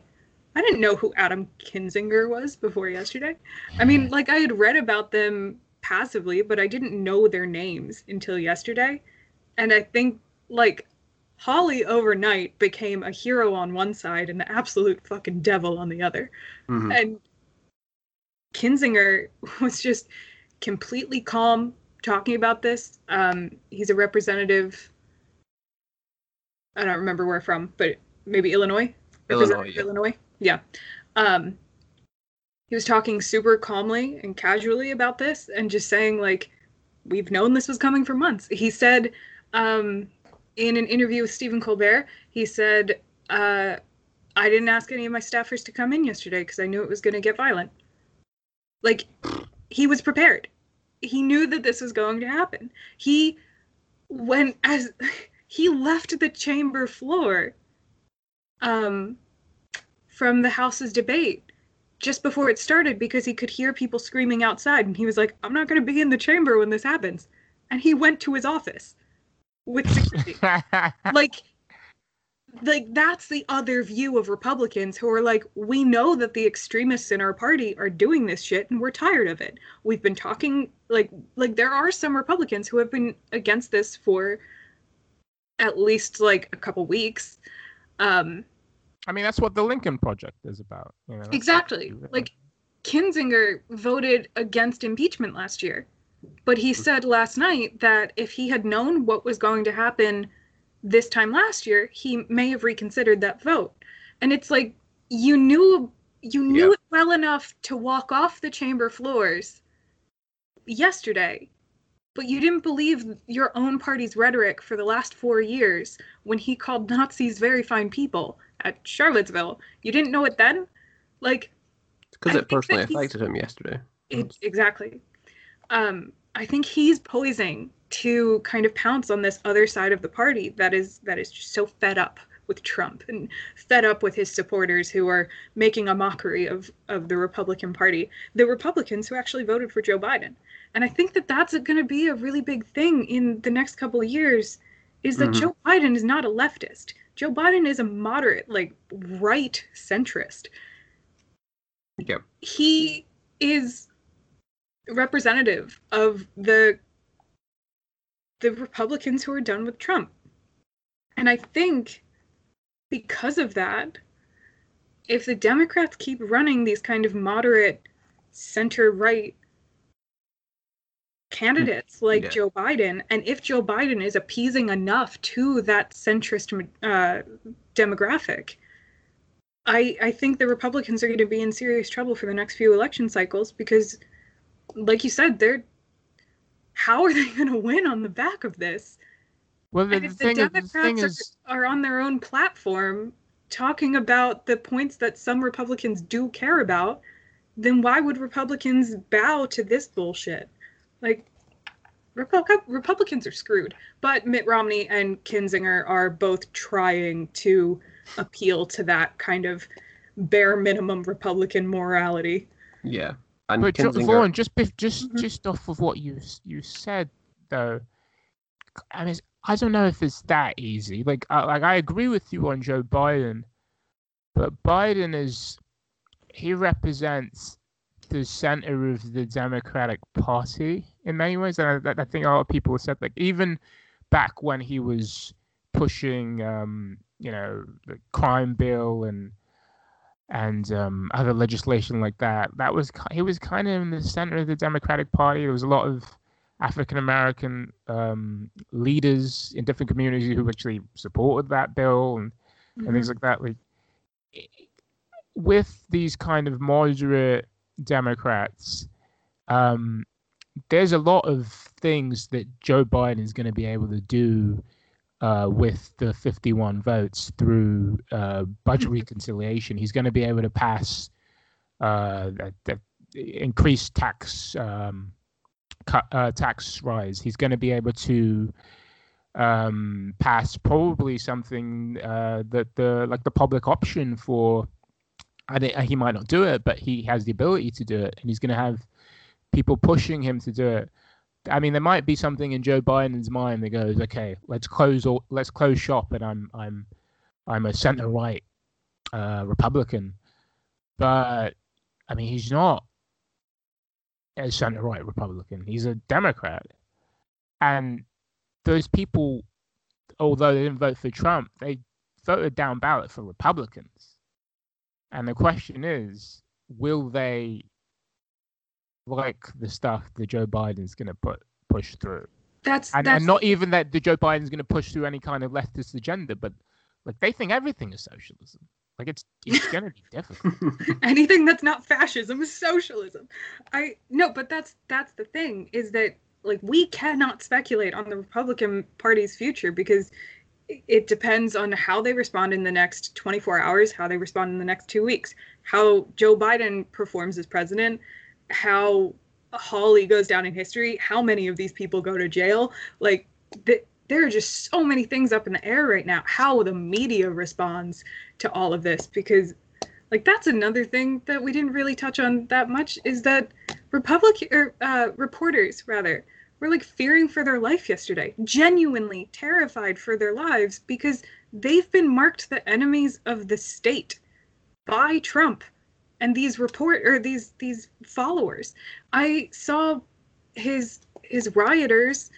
Um, I saw a video of them smashing video cameras and recording equipment from Associated Press, screaming "fuck C N N" or something, and they made a noose out of.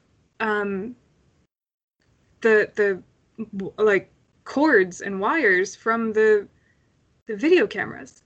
Like They're yeah. also coming for the media and journalists and reporters. And it really, like, we can't tell what the future of this country looks like past the next hour. Not, we literally don't know what's going to happen in an hour. They might invoke the twenty-fifth. These dumbasses might attack the Capitol again. Like, we literally don't know at this point. Yeah. And it just, oh my God, it's frustrating as a fucking historian to be like, I have no idea. There's zero historical precedent precedent on this.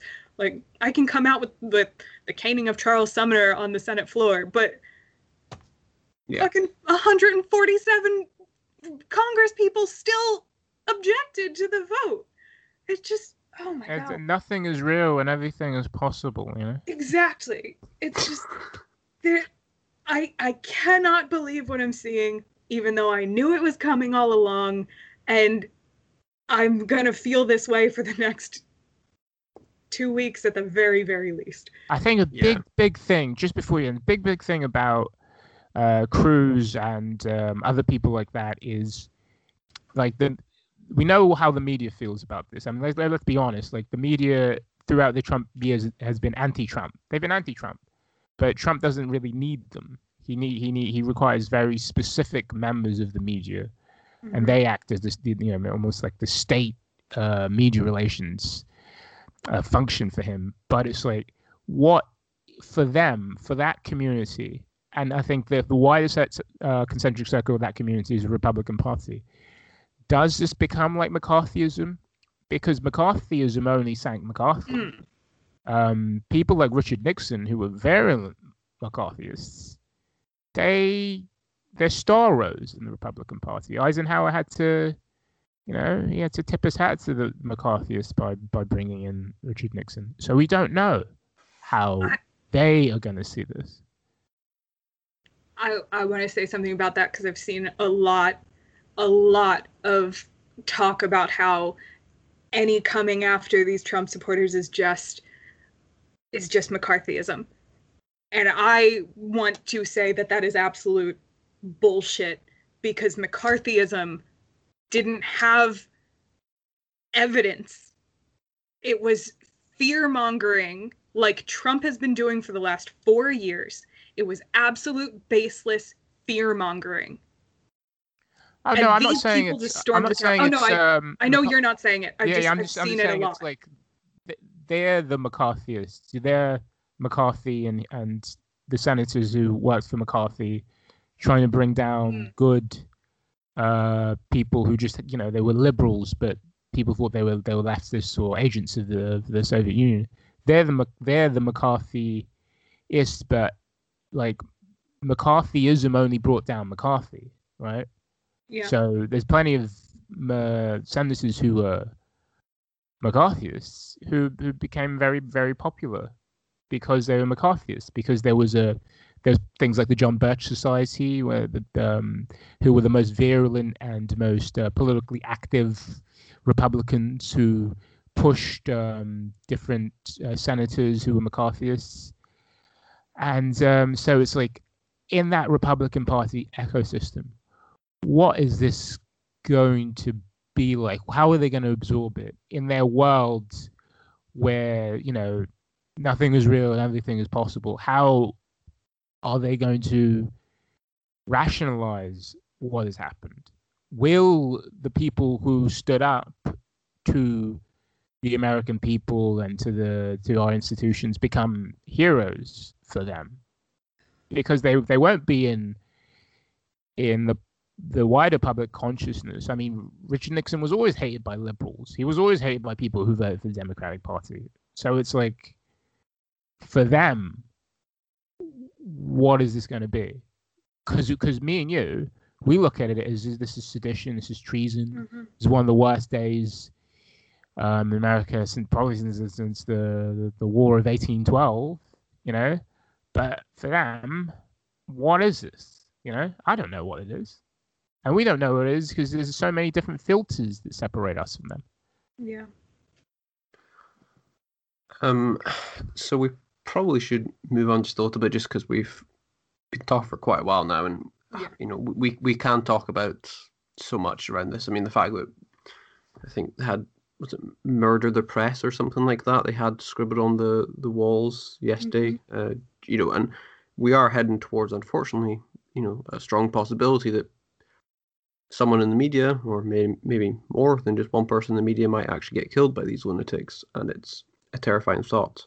Um, there's just a little bit of breaking news. It's not of any real consequence, but um, Elaine Chao, who is married to Mitch McConnell and mm-hmm. is the uh, transportation secretary, she has uh, resigned after yesterday's craziness. Um, so uh, it's because Mitch is no longer Senate Majority. Yeah. Okay. That's another thing to talk about here is all of these staffers who are being so brave and resigning from their positions. One, you're getting fired in fourteen days. So real strong yeah, spine yeah. there. And two, you've been enabling this for four years. Like, you're not a hero because it took somebody fucking walking into, smashing windows in the Capitol building for you to be like, well, this isn't right. Like, fuck you. Fuck all of these people. Oh my God, that is the most enraging shit. Also, all I didn't know she was even in her government. I was really hoping you said she filed for divorce. Sorry, Toby. No, no, it was, it was an off-my comment. Uh, we should also say that Elaine Chao, as well as being married to Mitch McConnell, uh, also worked in the Bush presidency and was actually getting investigated uh, for like corruption and stuff until Trump removed her special investigator. So, you know, all-round good person. Um, could you imagine going to? Oh, go, go, do you want to finish that thought? There? No, I don't. I really don't, because I'm thinking I don't need anybody else to think it. I just fuck that turtle man. He's such a piece of shit. I'm so happy he lost his job. Let's talk about Georgia, because yes, that's happier. Yes. Wait. So earlier in the day, which seemed to last months, earlier in the day, we had kind of confirmation that uh, the two Democratic. Uh, candidates had defeated their Republican uh, opposition and um, had essentially tied the Senate up at fifty-fifty, meaning that Kamala Harris would have the um, the, the vote to uh, to uh, confirm or deny as needed on the policy uh, as it goes through the Senate. So, um, just some context on this. This was, I, I believe that this was It, this race came about because Georgia has it that if if there's a, a if someone wins the Senate race but it's not by a clear enough margin, then they have to have a runoff.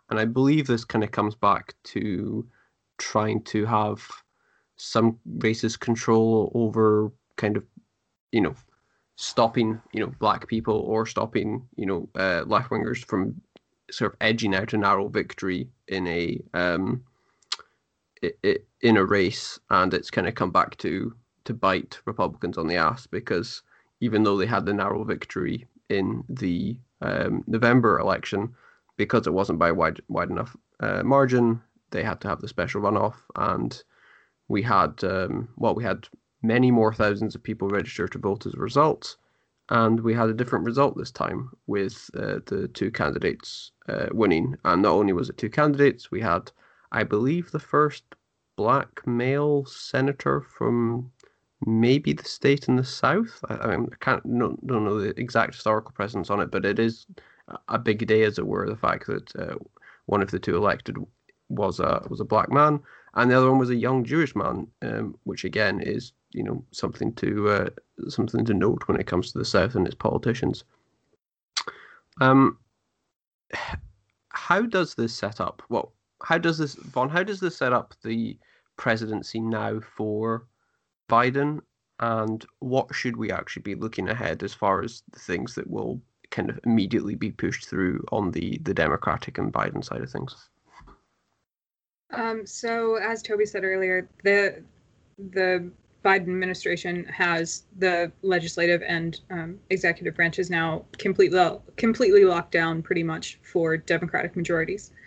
Um, so they can, they can do a lot of things. They can pass, they can actually bring legislation to the floor, which is something that hasn't happened in about, how long has Mitch McConnell been majority leader? A thousand like, years. He, remember when he like proudly said that he's the Grim Reaper of Congress and he will yep. never bring something to the floor? Yeah, that guy is gone. Uh, well, he's minority leader, and like that's hilarious. Um, there was there was some random tweet that I think Simon sent us yesterday that said, uh, "This is the first time Mitch McConnell has ever represented minorities," and it's like completely accurate.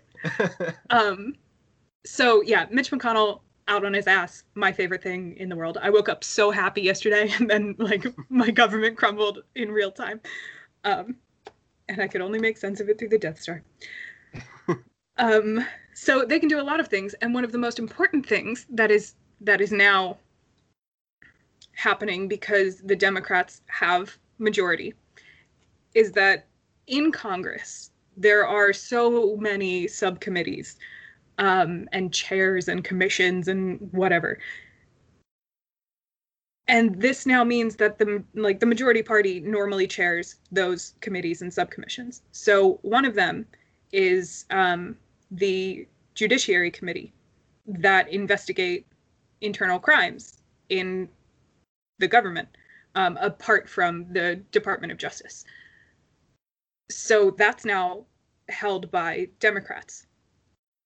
And then the other one is that Bernie Sanders is the new chair of the Budget Committee.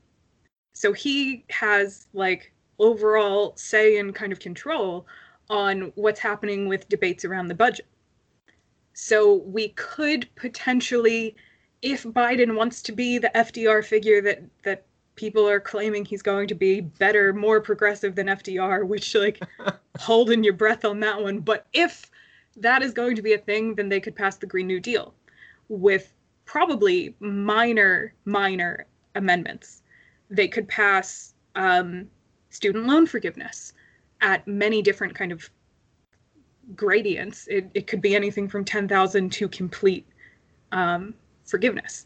They can pass um, voter rights protections, which a lot of people are, are calling for that to be one of the very first things that this new Congress tackles. They can pass uh, healthcare. New healthcare laws, which Biden is most likely not going, and a lot of senators and re- representatives are not going to go for full universal healthcare, but it could be um, a cleaned up version of Obamacare that actually helps people in a lot of ways.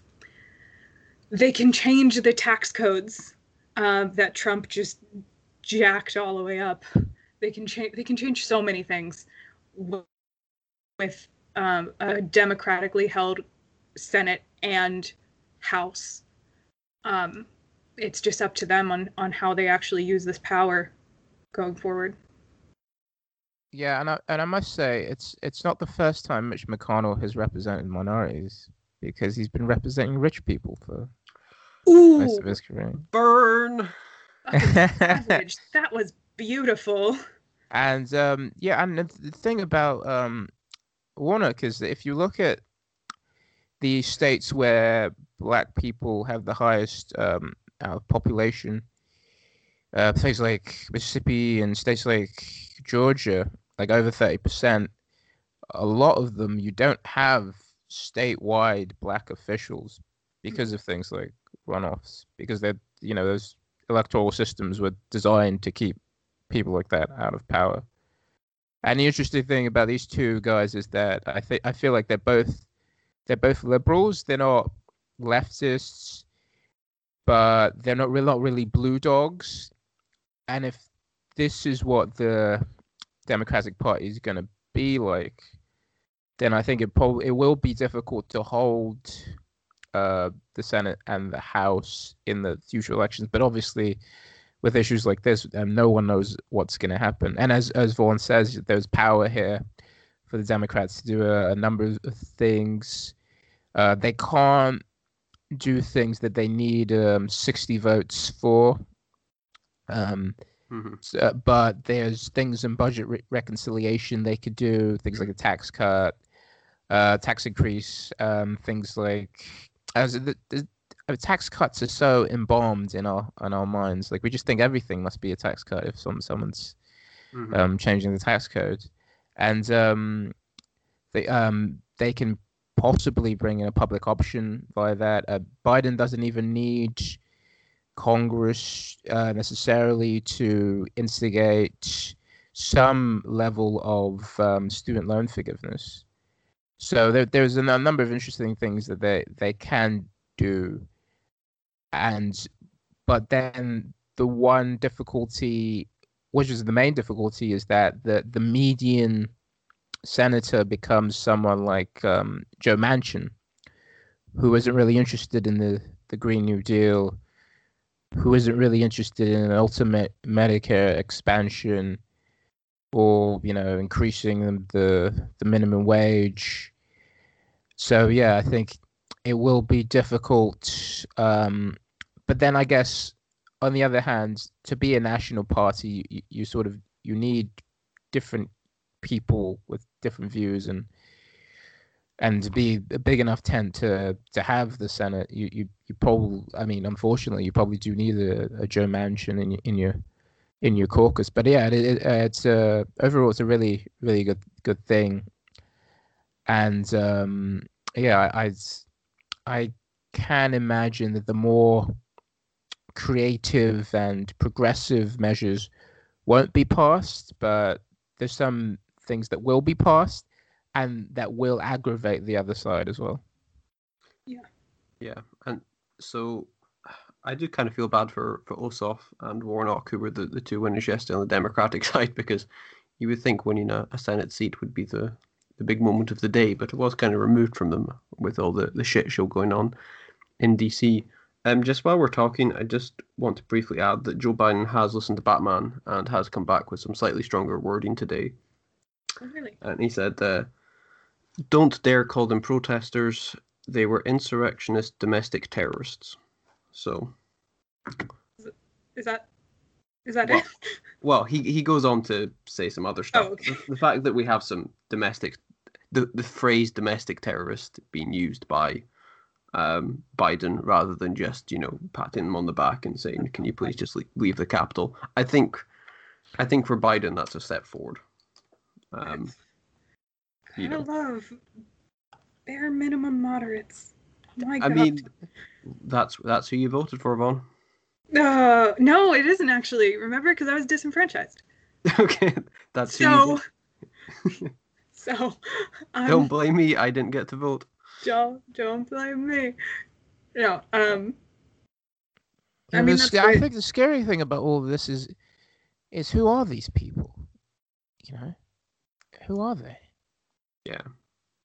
Sorry, I kind of hijacked the uh, the Georgia talk there. Is there anything else we'd like to touch upon as far as the the Senate and how it looks for, for Biden in twenty twenty-one? Um, I, I guess I guess the, one of the big things will be the kind of COVID relief bill and um, you know, some more financial aid there, and I I, I guess anything that um, as you say can kind of get passed with a, with a majority where Harris kind of comes in.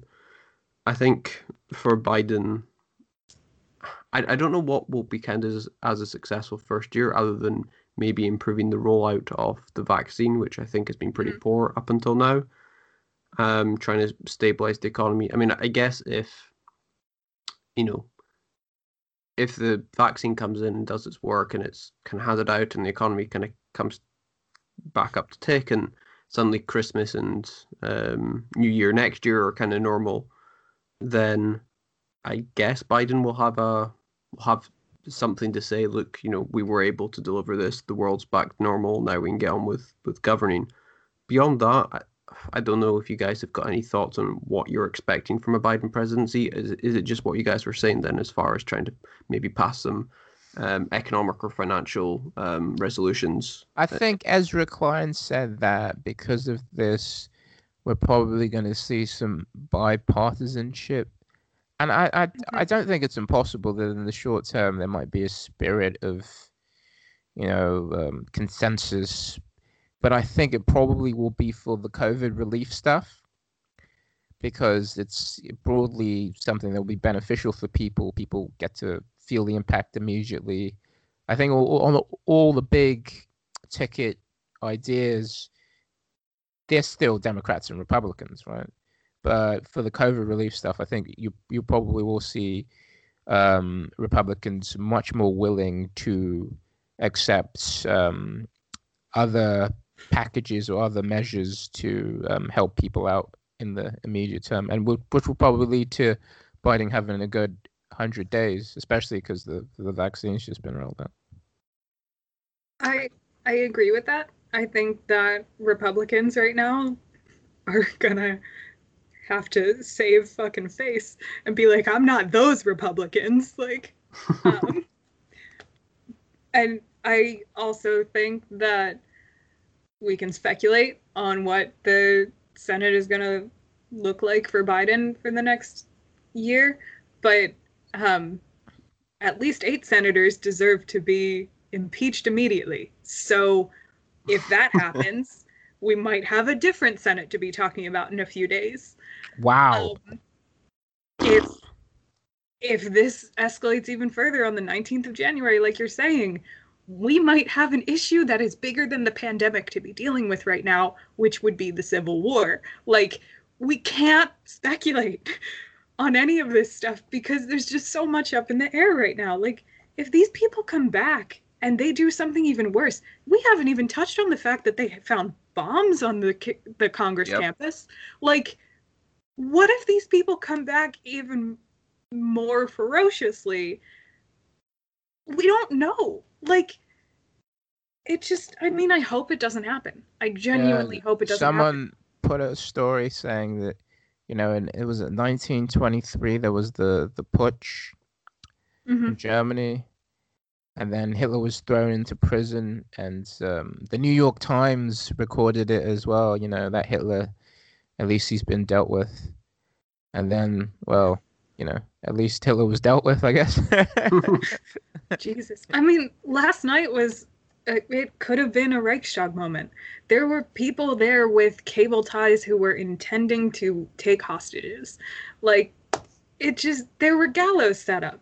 Set up. Yeah. These people aren't just going to be like, well, we tried. Like, they're going to come back at some point.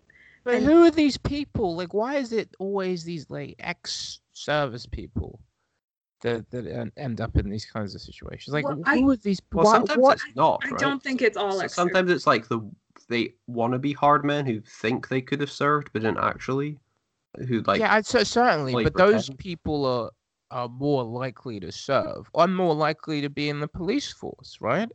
Why is it this this this like always the same people, like guys who want to express themselves physically? Want to dominate people, um, you know, from the middle strata, because it's not like fascism never been about working class people. It's it's it was much more in the middle, but the people they feel alienated from society. I think Hannah Arendt said, um, the the mob will always call out for the strong man because they hate society from which they are excluded. Mm-hmm. So it's like, who is these? Who are these people? You know, how do we solve the problem? By See, either helping them or locking them up? I don't know. How do you, like, who are these people? I like the, like, growing concern in your voice. It's the earnestness I like, Toby, yes. Um, I, like, d- do you want to get into that? We're already at, like, an hour forty. Like, yeah, we, sh- we should probably close off soon, I think, before we... I guess, I guess we'll find out, you know. We, we, we, we will definitely all find out, yes, we whether will, we want to or not. We will find out. The the last thing to say on the, the Georgia stuff, and then I have a quote from a historian, um, just to close out, if you guys are cool with that. Um, but the last thing on Georgia is that it, like... Ossoff and Warnock definitely deserved their, their time to... They both um, won historic elections yesterday, or two mm-hmm. days ago, whenever... eighty-two years ago, I don't know anymore.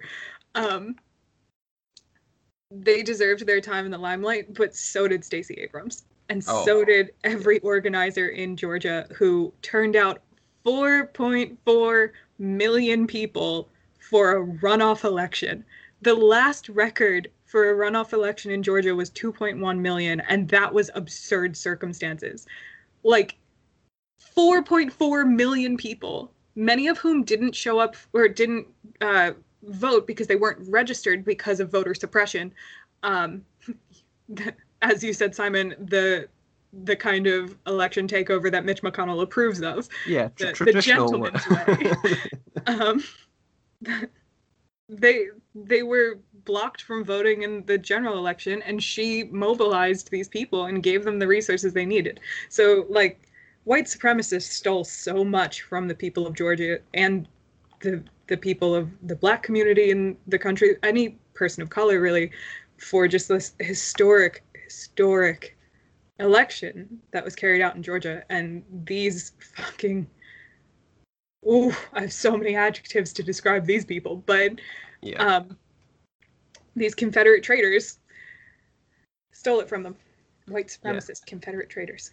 Um, that's a good point, the fact that we, because of the craziness of yesterday, we didn't get a chance to really speak about Stacey Abrams, who has basically kind of vaulted herself to become just a a national figure of just love and just general goodwill by anyone who's got a brain, basically, at this point. I mean, she is... quite rightly got a very high approval rating because she is, I mean, her and the people working alongside her, but uh, certainly, certainly her as the figurehead has sort of come along as something of a savior for the, the Democratic side. Um, it is quite amazing. Uh, Vaughn, I know you wanted to finish on a on a quote, and I'll let you do that. I thought I'd just read out, just to close off all the silliness that we've had amongst all the, the serious talk as well. Uh, former guest of the show, uh, Matt Chrisman, um, from Chapel Trap House tweeted uh, just a little while ago, Pence has blown his chance at the twenty twenty-four G O P nomination, but he's now the Democratic frontrunner. Which I, I think is a nice How image. We are. Pence died in twenty twenty-four. Brilliant. Uh, okay, so uh, did you want to uh, to finish on a quote, Vaughn? Yeah, if you if you guys are cool with that. Um, This is a quote from the twentieth century, um, very famous, wonderful historian, into, father of intellectual his, history in the U S, um, Merrill Curti. It's from a nineteen forty-six book, call, his nineteen forty-six book called The Root of American Loyalty. Um, this, I think, is one of the most important reminders for American citizens, especially in a time like this. So this quote goes, quote, whether America will pro- provide an even larger freedom at home and even stronger hope for the world depends on what citizens make of our country, depends not only upon the strength of our devotion to it, but also upon the character of that devotion. In a democracy, blind, unthinking love of country must presumably give way more and more to intelligent and understanding patriotism, if that democracy as such is to survive. That being so, an examination of the sources and nature of American patriotism may be more than an academic exercise, and he who reads it thoughtfully may be helped toward more enlightened citizenship. End quote. It's the most American thing you can do to to question your government. And it is the most American thing you can do to protest when you see it, um, see it as reasonable. It is not an American right, and it is un-American to commit treason against your government. You hear that, Toby? She was speaking to you. Good thing I can't... I think it was a really great quote, but the big thing I can't find is this, this patriotism and love of country. Like, which country? You know? Mm. I don't know.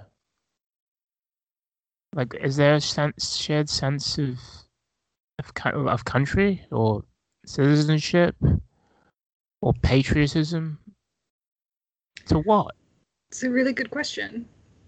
I I think that this quote came in nineteen forty-six when I, I mean, in my work, I'm arguing that that was a, a point of crisis in patriotism because people had to reconcile the fact that we just dropped the A-bomb and murdered millions of people in a war.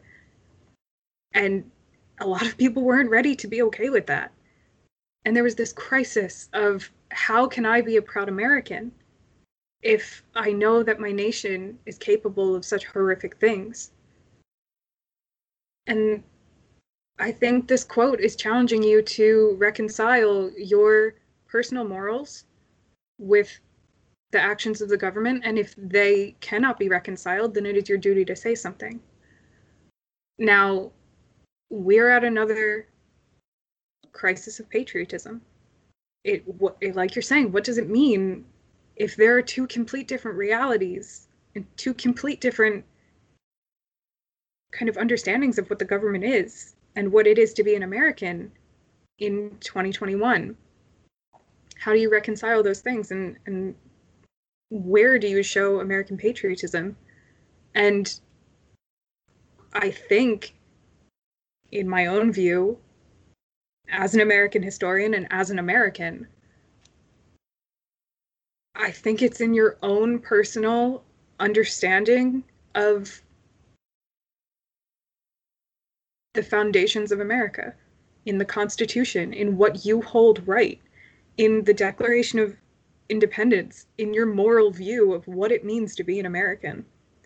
And I think every single American citizen has to sit down with a few books and decide that for themselves, because Fox News is not an academic resource. Fox News is not the documents of the Founding Fathers. Like, if we're going to extol all of this all the time, the Founding Fathers, you better have read their fucking words. Like, it just,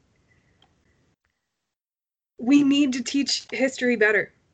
We need to come up with a cohesive understanding of what it is to be an American if America is going to last at the capacity that it is. And I don't honestly see that happening. I've said it before, I think even more strongly now. I think the U S is going to break up in the next few decades, if there are decades left. Like, I just, I don't see how we can get past this at the moment. Um, there are a million possible futures, though, so maybe we do, but it is up to every single American to, to decide what patriotism means to them, and if they can morally sit with the actions the government is taking. But, but but is it is it their is it the individual's responsibility to learn about this history, or is it the responsibility of the historians, the public figures, the the presidents, to impart a shared sense of national identity? Both. It's. I mean, like Biden said yesterday, the president's words matter. They have the power to inspire, or they have the power to incite, is paraphrased quote from Joe Biden. It, it absolutely matters what your leadership is saying and what Congress is saying. The fact that one hundred forty-seven of these motherfuckers still voted to object when they knew the fact is that the election was not stolen. The truth is that Joe Biden and Kamala Harris won the election. It, like, that that's not an opinion. That's, it's a fact. And it matters when they do shit like this. It matters when they say these things, because it is both their responsibility to extol the virtues of America and decide what American character is, as much as it is the citizen's individual responsibility to live up to that. We we have a democratic republic. You do not get to sit on the sidelines in a democratic republic. Your civic duty is to engage with the government and engage with politics. And for the last forty years, fifty years, the largest generation of all time refused to engage with politics, and that's what brought us to this fucking point. Because people were like, "Oh, it's impolite to talk politics." Get over yourself. It it it impacts every single person's every aspect of their day, the politics being decided. Whether you have a medical condition that you are going into medical debt over, or you are going to school and you are going into student debt over, or you have a business and you're going into business debt over because the only option in America is debt. It just, you can't sit on the sideline when you're American character and needs and rights are in jeopardy. You have to engage. So to answer your question, it is both the individual individual's responsibility and the leaders and government's responsibility. And historians have been writing it for years. It's your responsibility to read it.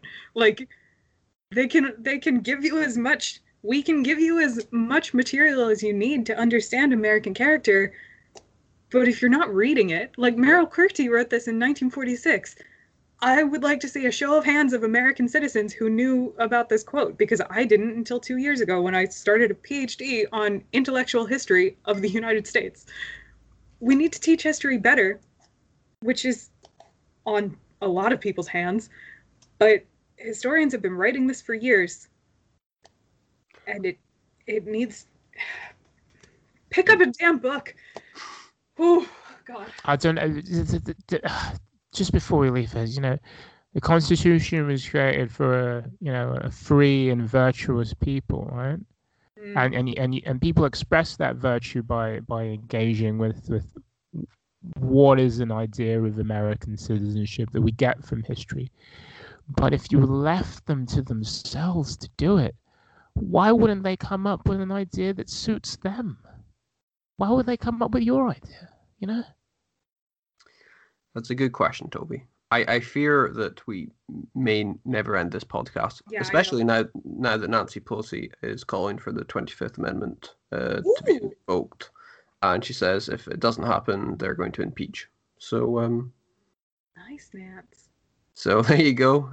Uh, we always knew that Vaughn was the biggest supporter of Nancy Pelosi, and... She my girl. She, she's... Very politically aligned, you two. Um, right. Shall we shall we leave it there on the mouth-watering thought that Nancy Pelosi is trying to get Trump kicked out of office? I think that's a that's a good cliffhanger for us. Sounds good. Sounds good. Okay. Yeah. Go get him, go, Pelosi. Go get From Pelosi, from Toby, from Vaughn, from myself, Simon. Thank you very much for listening. Um, fuck knows what's going to happen next in America. We will try our best to watch on from afar and add the occasional sarcastic comment. Um, our next episode should be diving into more history history rather than ongoing batshit crazy history of right now. Um, and uh, we shall hopefully have a new episode for you in the near future. So from us all, take care. Goodbye. Hey, goodbye.